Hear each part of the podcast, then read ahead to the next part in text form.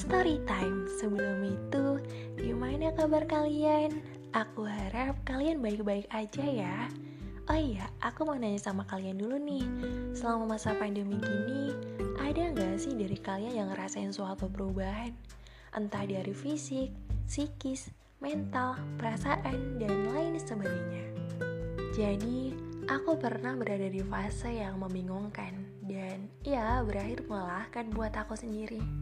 Masa pandemi gini kan dengan berbagai pembatasan kegiatan membuat banyak hal dilakukan secara online.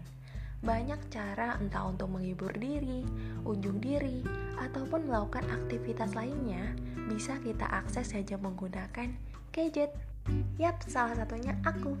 Banyak hal yang aku lakukan untuk mengisi waktuku dengan scroll-scroll HP, buka sosmed, ataupun mencari hal-hal menarik lainnya, sekedar melihat hal yang bisa menghibur diri aku sendiri. Dan aku inget banget nih, ada suatu platform online di mana kita tuh bisa ngelihat banyak prestasi orang yang terpampang dengan jelasnya. Sekarang banyak juga sosial media yang menyajikan aktivitas-aktivitas positif yang cukup menggiurkan untuk para aktivis. Melihat banyak orang yang berebutan untuk suatu hal, banyak orang yang seumuran dengan aku, bahkan jauh lebih muda daripada aku, ternyata mereka lebih berprestasi nih. Dari situlah muncul perasaan aneh dan perasaan khawatir serta pertanyaan yang ada dalam kepala aku. Kayak, kok bisa ya mereka seaktif itu? Kok bisa ya mereka memiliki banyak kegiatan kayak gitu? Kenapa aku nggak kayak mereka? Kenapa aku nggak mencoba seperti mereka? Dari situlah Aku kira aku dulu adalah golongan orang yang tertinggal. Aku merasa melewatkan banyak hal dan kesempatan dalam hidup karena aku berpikir orang lain bisa seperti itu, kenapa aku enggak? Banyak cara untuk bisa kenapa enggak aku coba. Akhirnya aku mencoba untuk mengikuti organisasi-organisasi, volunteer sana-sini, kepanitiaan luar dan dalam kampus, dan Kadang akhirnya aku terlalu memaksakan diri dan capek dengan sendirinya. Bahkan aku kadang gak sadar ada beberapa hal yang sebenarnya itu tuh gak sesuai dengan passion aku. Saking ambisinya aku agar aku bisa setara dengan orang lain. Tanpa aku ketahui, ternyata itu adalah FOMO. Yap, FOMO. Perasaan seseorang menjadi fokus dengan apa yang ada di luar sana daripada sepenuhnya hadir dengan apa yang ada di depan mata. Kalian tahu nggak penyebab utamanya apa? Yap, barang yang sering kita lihat dan sering kita gunakan. Gadget. Aku tahu, apalagi masa pandemi gini, bingung kan mau ngapain?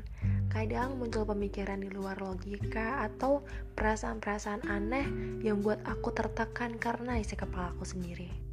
Aku jadi kayak terkekang sendiri Aku terlalu bodoh waktu itu untuk nurutin semua perasaan aku yang harusnya ngikutin, padahal gak gitu. Tenggelam dalam perasaan yang membingungkan dan meragukan, dan akhirnya ya capek sendiri. Gak semuanya yang diusahakan pasti ada hasilnya. Mungkin bisa dibilang, dunia memang menyeramkan, bahkan tanpa kita duga.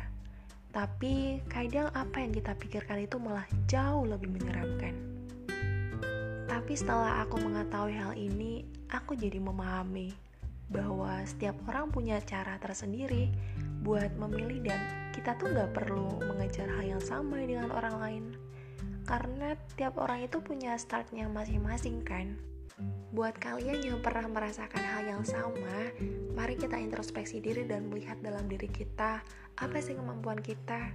Karena aku yakin semua orang itu spesial dengan caranya masing-masing oke okay menjadikan orang lain sebagai motivasi itu nggak apa-apa.